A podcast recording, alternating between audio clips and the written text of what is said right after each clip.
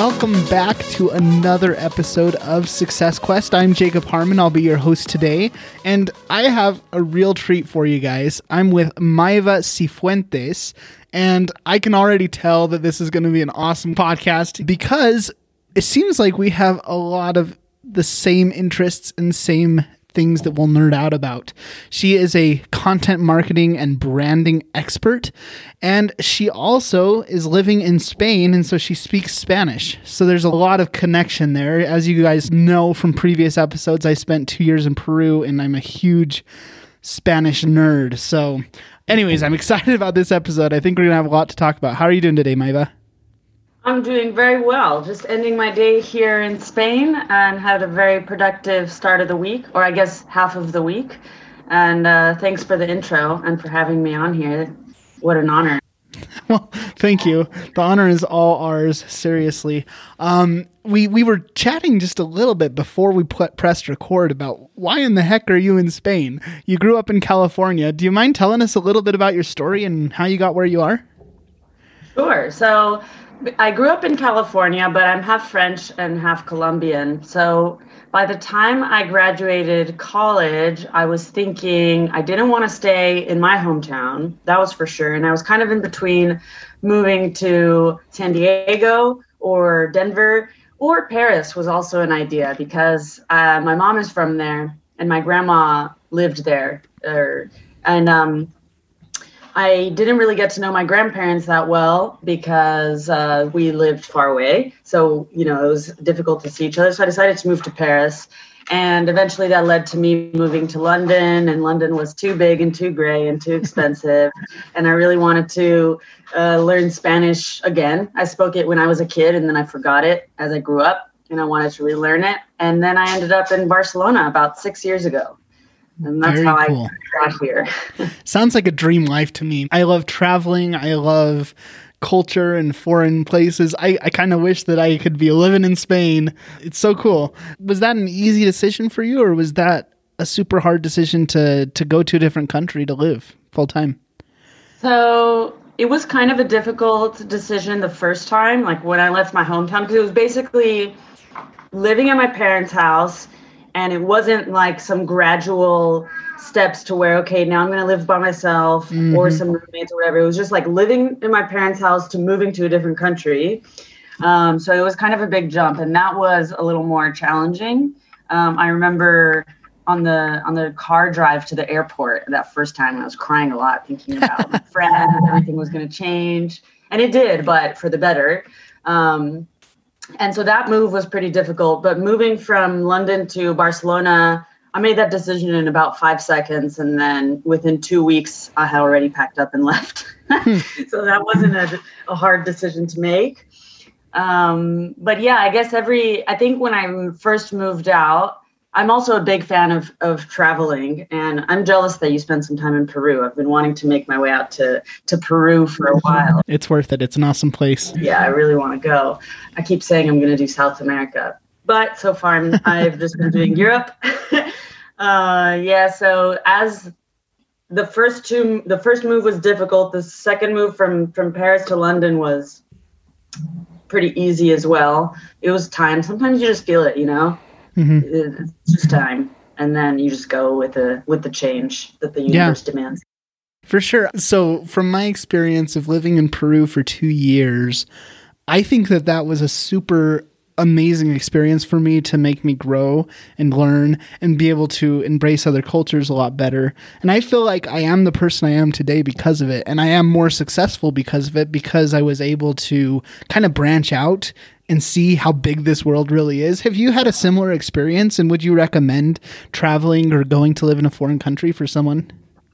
Oh, a hundred percent, a hundred percent. Just and even going to live elsewhere, I think is more valuable than traveling as a tourist. Yeah. Um, because, like you said, you really branch out and you really understand that your life experience isn't the only kind of life experience that's available that's people actually think differently people see things differently and i think never leaving where you're from you have this kind of confirmation bias and then you keep living that way and you don't understand other people and it's not because you're an ignorant person or you're bad. It's just that you haven't ever had that experience. You haven't interacted with those kind of people. So I think moving somewhere else, you do kind of experience a whole other different lifestyle and it forces you to adapt and it forces you to learn to connect with different kind of people. It forces you to learn other languages.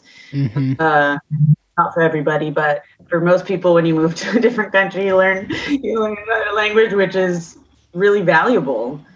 It also teaches you that anything is possible. Like some some people think that they could never learn another language, and then they move somewhere, and a year later they're speaking it fluently. You know, so mm-hmm. it shows you I can do this thing. I just have to put myself in a situation that's conducive to to doing these things that I've been dreaming about. So yeah, absolutely. Amen. I could not have said that better. I think that that is such an incredible experience, and I'd recommend it to anyone if you have that opportunity to kind of just branch out. And if you don't, I mean, if you can't go to another country, then go to a different part of town, or go yeah. go to if you're in a big city, go maybe to the ghetto or to somewhere where you're not used to, so that you can experience other cultures, other other lifestyles, other people. Because I think that it will help you be more emotionally aware and understand the amazing blessings and gifts that you've had in your life too. Um, just from my experience of going to Peru, I I learned so much. It was like a huge self development journey because I first get there, I'm like, oh, I can handle this. Like I can learn Spanish, I can do all these things, and then I was immediately humbled, like so quickly because learning Spanish is hard. Like learning another language is hard but yeah. then like you said i was able to do it and i was able to learn it and and now i know that hey i can do these things but i also have to realize that it's hard and appreciate the challenge for what it is so anyways I'll get off Absolutely. my soapbox here, but I think that I think that you really do learn so much going to another country or experiencing another culture. Just being able to understand not everyone sees things the way you do not everyone has yeah, the same life or even experience. like you mentioned there's instead of just like going to another part of town sometimes you don't even need to do that. It's just like switching up your group of friends hanging out with different kind of people mm-hmm. just exposing yourself to different experiences and different perspectives. Even that can have a, a very strong learning effect. Yeah. Uh, yeah Absolutely. Okay, so let's transition a little bit from culture and language to to marketing and branding. So if I understand right, you are are you the founder or the owner of your marketing agency? Yes. Okay, yes. cool. And what's the story of that? How did you get started in marketing and how did you build your own company out of it? Sure. So it's not exactly transitioning out of languages because I started as a tra- I started as a translator. okay, cool. um, yeah, so basically, I started translating in college, kind of just as a side hustle at first. Um, when eventually I realized, oh, I can actually do this as a full time business. Mm-hmm. Um, so I started doing that for about, yeah, just like 10 years ago and I was translating marketing material, so websites, brochures, landing pages, etc. And little by little, that led me to just doing the copywriting because they said, okay, well, actually, we don't have the source text, we don't have the text in French or Spanish. Can you just write it in English already? So I said, yeah, totally, I can do that. And I started getting into that. And then in my path of copywriting, I realized that my favorite kind of writing was content writing. So, like articles, blog articles, SEO content. Little by little, that led me to actually start managing blogs for for some clients. And there was what I noticed was just a, a lack of understanding the goal of uh, what this content was for and how to target the right people. It was basically a very content for content's sake approach. Mm-hmm. So they would just be like, this is sort of relevant. So can you write some blog posts about this? They would just pick a bunch of random topics. It wasn't totally random, of course. It was a little bit related. It didn't have their target customers' pain points behind it. We weren't trying to do any keyword research. Uh, well, we did like keywords like these are the keywords we want to rank for. And that was the extent of the keywords. Mm-hmm without even understanding what the search intent was behind it or anything. And so I was doing that for a while and I started to wonder uh, how I was actually benefiting this company, I kind of felt like it was a ripoff for everybody because I was writing this content, but was I getting them any results? I didn't wasn't even able to track this or anything. So I started getting really interested in the strategy behind content. And I knew that there was a purpose. I knew that there could be a big ROI, but I felt like that was lacking in all of the writing mm-hmm. that I was doing. I wanted to have more of a role in it. So I started getting really into strategy and I started my own personal projects. And little by little, I realized uh, oh man, I need a team. like I can't wear all of these hats myself to run this marketing strategy because, uh, well, A, I'm going to burn out, and B, there are things that I'm good at and things that maybe I could delegate that somebody else would be better at doing. So that's kind of how I started to scale into an agency and start taking on some some freelancers to help me run these these marketing strategies for my clients and that's the story. I still do translation today, but the majority of my work is from the from the agency.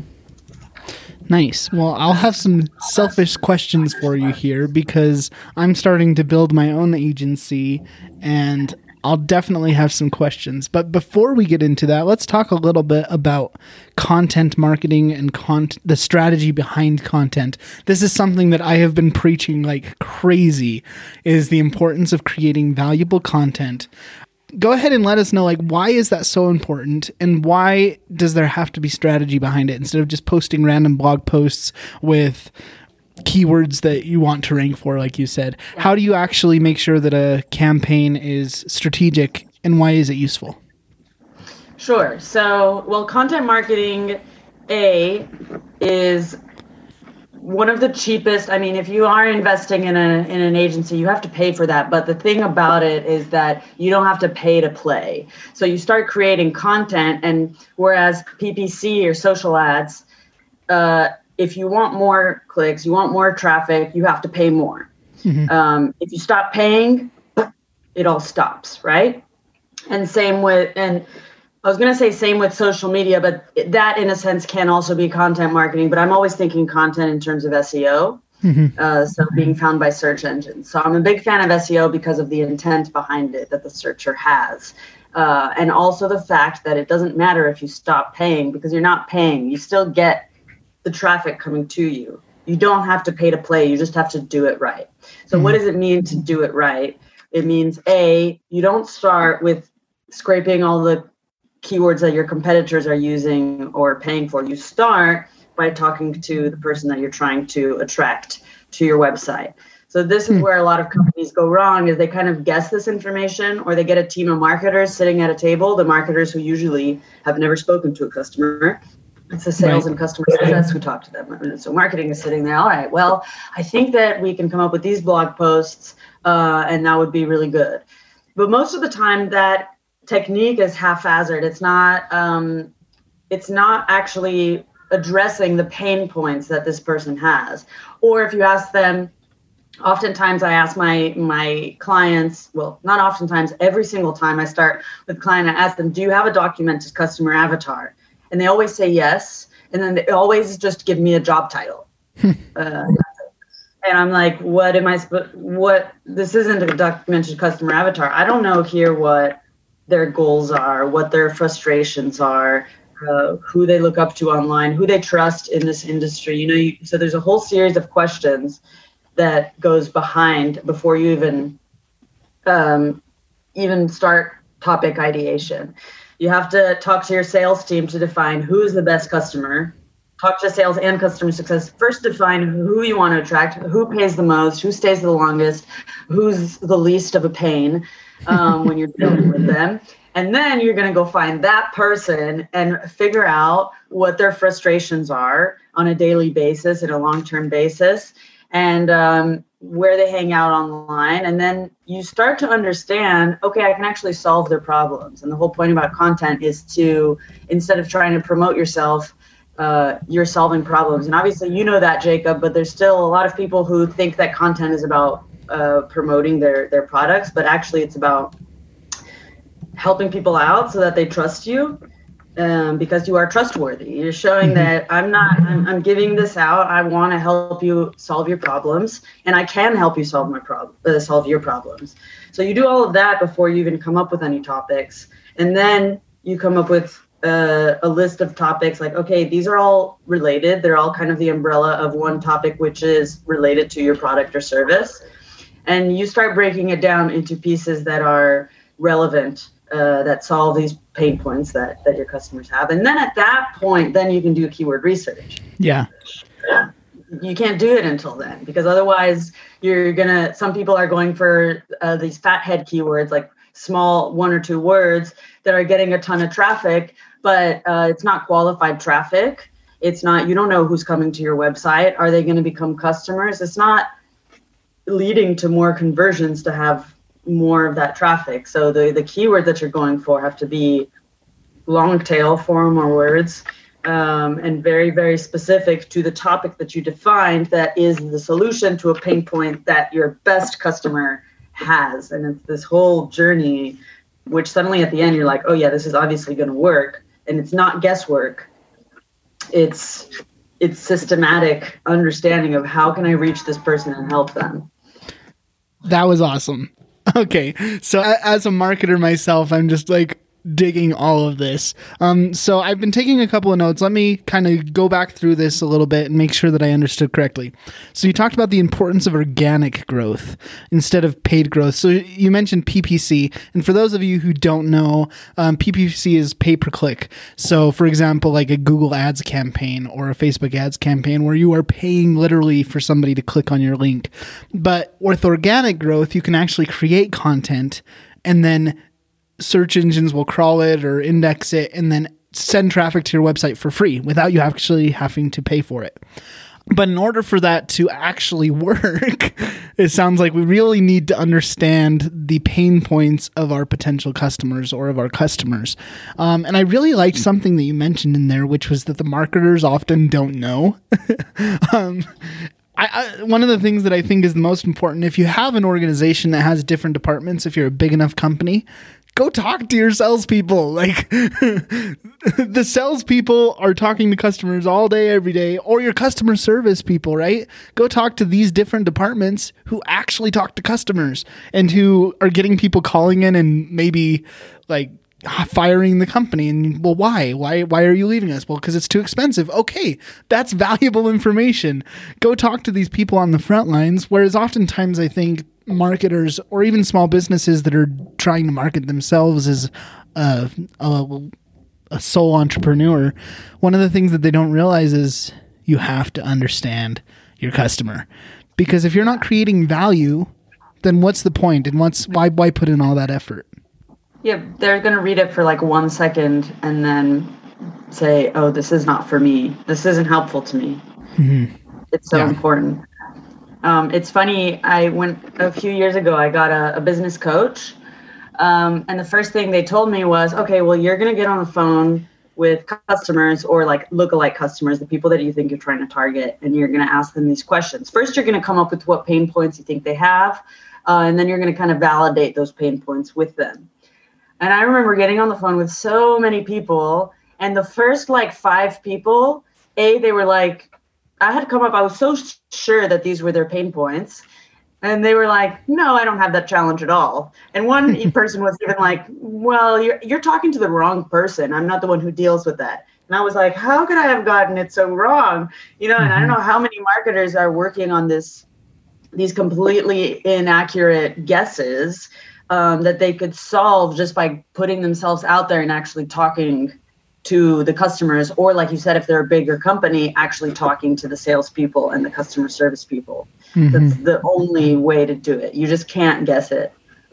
Yeah. And the other thing I think is that we often think that people don't want to talk to us. But I have found the exact opposite in my business, where if I reach out to my past clients and say, Hey, I'd just love to jump on a 15 minute call just to make sure that like you're happy with what we're doing and see if there's anything else we can help you with and, and just gauge kind of how, how our last campaign went or how your website's performing. 99% of the time, they are more than happy to jump on a call and they tell me so much like oh well this is working and this isn't or this is a problem that we have and it hasn't been solved yet and people are happy to talk to you as long as yeah. you're willing to provide value and i often tell people hey this isn't a sales call Like I'm not trying to sell you on something. I just want to gauge how our past interaction went and what we could have done better or what we can do better in the future. People jump on those calls in a heartbeat.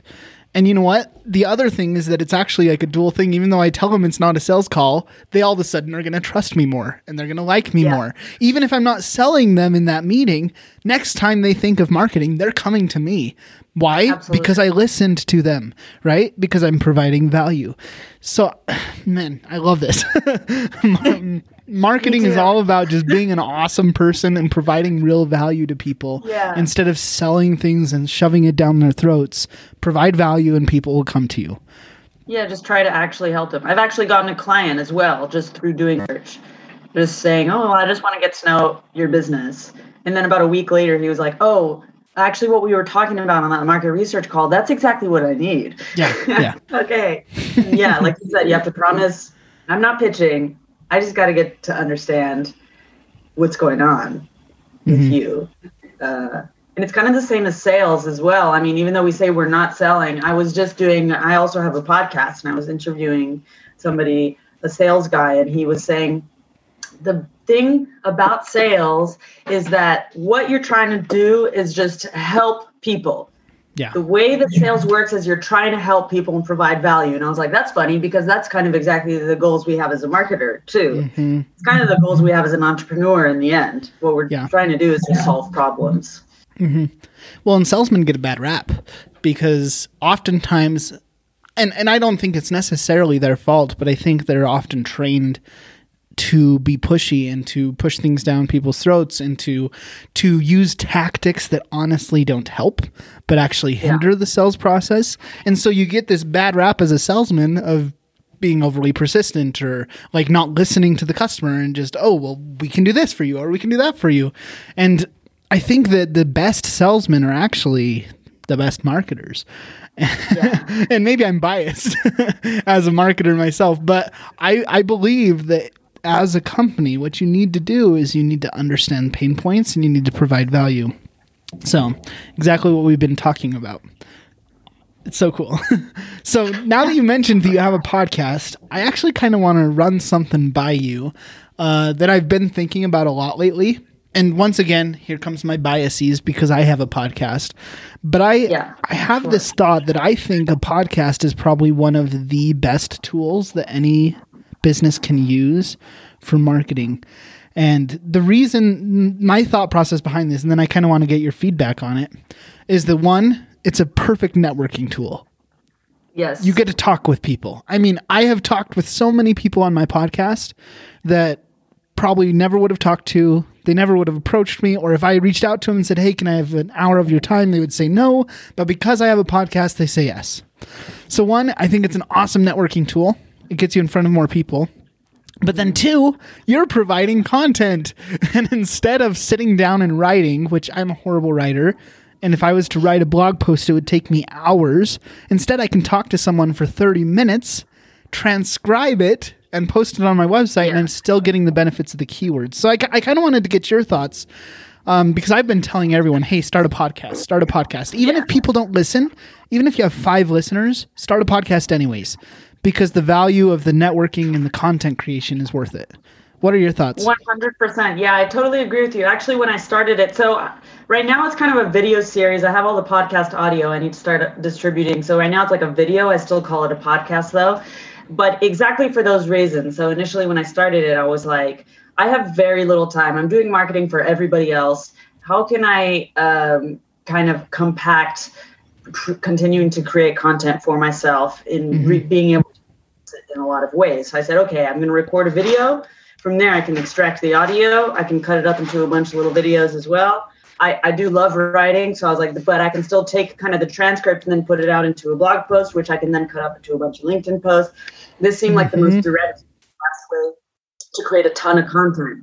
And then as I started going, I at first I was like preparing all these uh, questions beforehand, and it was like kind of awkward. I was like trying to extract. In, I had great speakers, but I wasn't yet ready um, to extract the value from them. And then I switched to the kind of format that you have now. I was like, let's just chat a little bit, and then I started finding the same, like you said, like a I got these CMOs and CEOs of these amazing companies to agree to talk to me for half an hour, which if I had just contacted them like, hey, can I pick your brain or I don't know, whatever, uh, they would have never answered me. So I said, mm-hmm. I want you on my on my podcast. They were really happy to do it. So A, like you said, networking. And then I just learned so much from them. It was like, okay, actually, I'm doing one podcast a week for half an hour. This is like a consulting session yeah. that I'm getting for free. And I'm just ask. I was like, the way that I'm going to get the best content out of this is just ask them things that I really want to know to help my own business. and it's like a little consulting session, and it gives value to my listener because if I had these questions, somebody else also probably has them. And it's networking, and I have a ton of content. Uh, it's just it's amazing. And also the podcasts haven't really been tapped into that much yet. Mm-hmm. I feel like yeah. there's a lot fewer people doing that. Yeah, it's a growing market. Um, and this is probably out of date by now, but the last stats that I had heard was that there were 23 million YouTube channels and wow. just barely 1 million podcasts. And most of them are interactive. I supposedly I think there's only about 250,000 podcasts that are actually active that are posting every week or So how do they measure that though cuz there's so many different channels that podcasts are on. It was Apple podcast numbers that I was looking at. Okay. So supposedly there's a million podcasts on Apple and only about 250,000. I'll have to send you the link and I'll put it in the show notes. Yeah. Um, I did a link LinkedIn post on it. It was a couple months ago though, so these numbers have definitely changed. Probably. But yeah, like 23 million YouTube channels compared to about 250,000 podcasts. It's a brand new market. Even though it's, it's old, totally like it's barely getting kicked off. And so I think there's a lot of opportunity in podcasting. Absolutely. Well, you mentioned sorry, got a little bit of a cold I'm getting over. You mentioned trying to extract value from your guests and I'm going to I'm going to do that real quick from you. But as an agency owner that has actually started to build an agency and hire out freelance work, I'm starting to do the same. So, up till now, I've been kind of a one man show, and my focus has been websites. I'm like, okay, I will design your website. But I'm getting to the point where I really want to expand the services that I offer. And I want to say, okay, well, with websites, the perfect combination is SEO and being able to help with content yeah. and things like that. And so I recently rebranded my my agency, but now I'm getting to the point where I have to start hiring out because I'm getting yeah. so much work that I can't handle it, which is a good problem to have. But my question is is I am a little bit of a control freak and I want to control every piece of the process and I want to make sure it's done the way I would have done it and that it's done up to my standards. How do you find people one and then how do you make sure that they're going to be able to do the work to your standards? Yeah, that's a great question and I had definitely the same problem um, because I also have a very high standard of of writing style. So it was hard for me to find a good writer um, and also just all of the processes and thinking that goes behind it. I think that one of the most useful things that I found so far is systems. I mean, you probably hear this all the time, but mm-hmm. like mm-hmm. documenting everything that you do, uh, either using Loom to record, like you design a website, you can use Loom to literally like record yourself doing the That's whole thing. Maybe that'll be a super long video. But um, but then you can like get this this video, have somebody help you go through the video and write it all down into steps. And then you have two pieces of content that a new hire can follow or like use it as a checklist and then to make sure that they can do it. However, you know, what you're doing also requires some skills. So even though there's a step by step checklist, they also have to use their brains a little bit, right? And they have to mm-hmm. be a little bit creative. So that part is a little more challenging to find that kind of person. And I honestly haven't found the perfect hiring process yet. I found some writers that I like. I send a lot of feedback. I don't hold back on feedback. I sometimes feel bad because I don't even give, you know, this compliment sandwich. I just go straight for the feedback. and and also recording the feedback on loom helps a lot too because then you can go okay here this is what i was thinking and i'm sure in design it works even better than than in writing um, so that makes a big difference to be able to explain your whole process on there and the, the more you record what you do the easier it is to put it out into systems. And then with every kind of checklist of systems at the bottom you say what is my definition of success? Have you done these things? And then you get the right person in to to be able to follow those somebody who can follow instructions. That is such good advice. Wow. Okay because i have loom i use loom all this all the time to send stuff to clients. Like i'll be like hey i did this. Look at my screen and what do you think of this? Should we move it over here? Whoa. Or should we do whatever?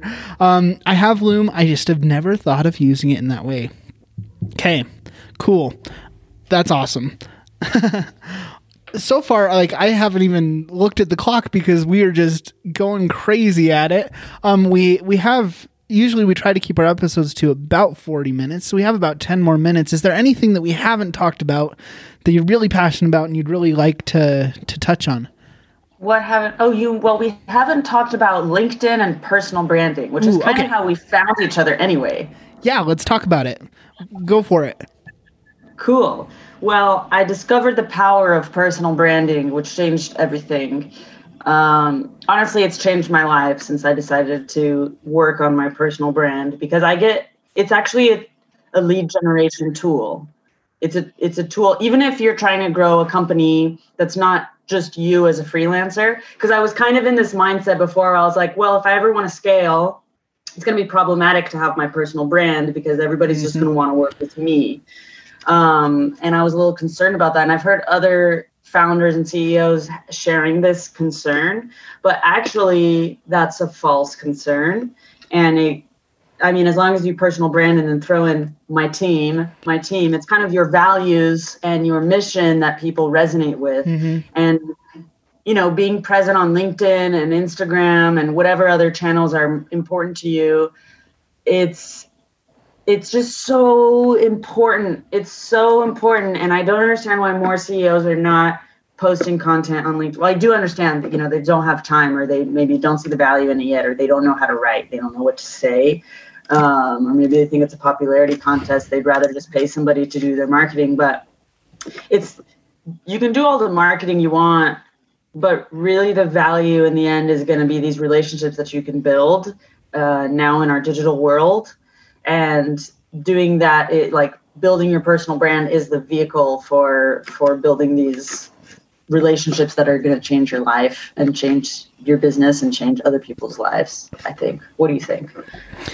Amen. Well first off like you mentioned the fact that a lot of CEOs or business owners don't want to create a personal brand because they're afraid of it scaling and becoming a business and not Jacob Harmon anymore, but the business name.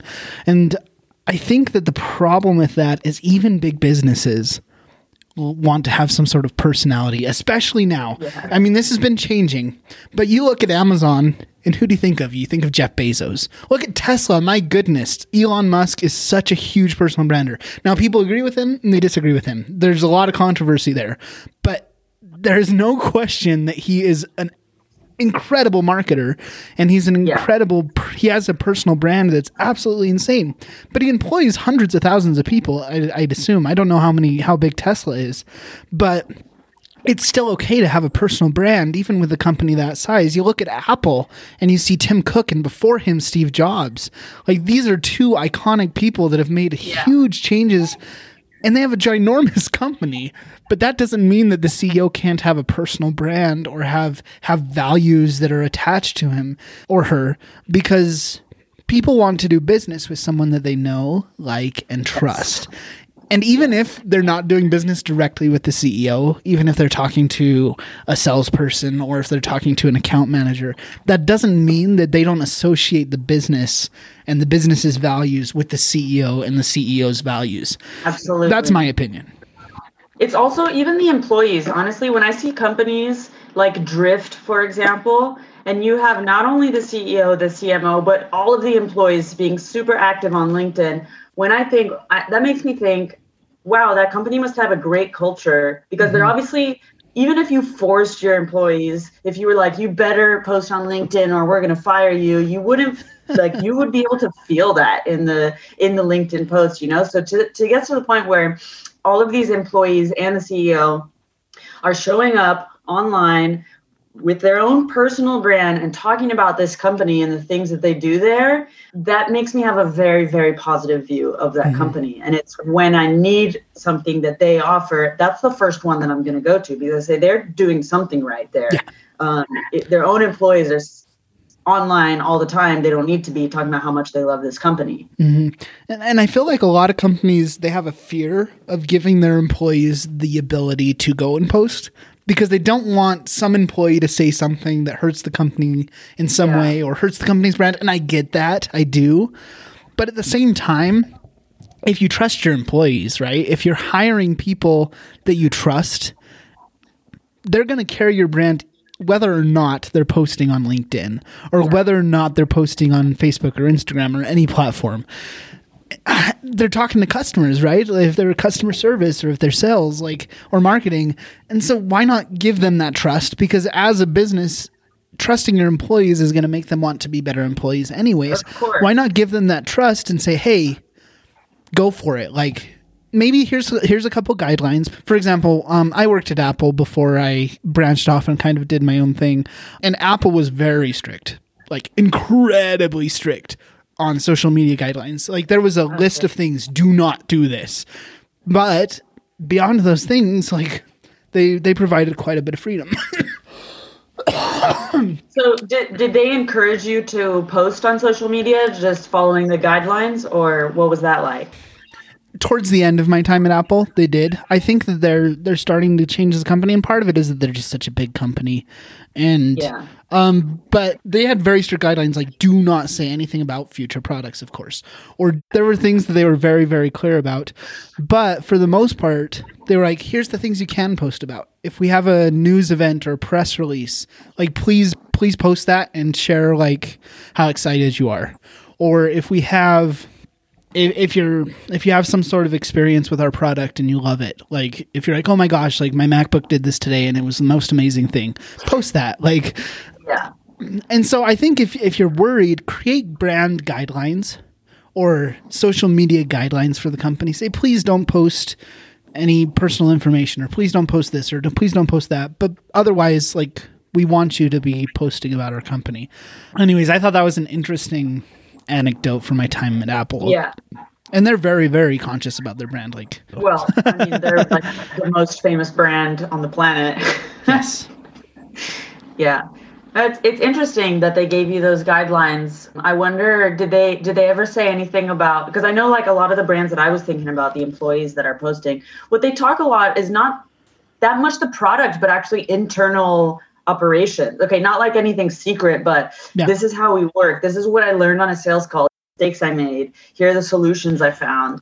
Mm-hmm. Um, yeah. Um, from my understanding of the guidelines, that would have been fine like personal development type stuff like oh my gosh today at work this happened and i learned so much and i'm going to start doing this a different way. Like i think yeah. that would have been absolutely no problem whatsoever. And that's probably the most valuable type of content because it's very yeah. personal. And honestly it doesn't necessarily matter what company you work for you can post that type of stuff. And then people will still associate it with the company because they'll look and they'll be like oh he works for xyz company. So true true, true. yeah. Personal branding is awesome definitely worth it. Everybody should do it. I mean, everybody has one anyway. It's just your online reputation. So if anybody looks up your name and you don't have anything going on, they'll just see a graveyard. Um, mm-hmm. And the, I think today, in the age of LinkedIn, in the age of Instagram, you need to be able to control that, and you control that by creating content and by telling your story the way that you choose. Absolutely. You're going to have one either way. So you might as well yeah. make it a good one. yeah, exactly. Awesome. Okay. Well, I feel like we could go for another hour. We'll have to have you back. But is there any. I, I always like to ask this question. Let's pretend that right now I have a magic microphone and the next thing you're going to say, the entire world is going to hear it. Ooh, that's a lot of pressure. what would you say? What would be the one piece of advice that you would give to the entire world? If I could give one piece of advice to the entire world, I feel like it's probably going to be pretty cliche, um, but that's okay. I don't mind that it's cliche because I truly mean it. But just design your life, just go for it.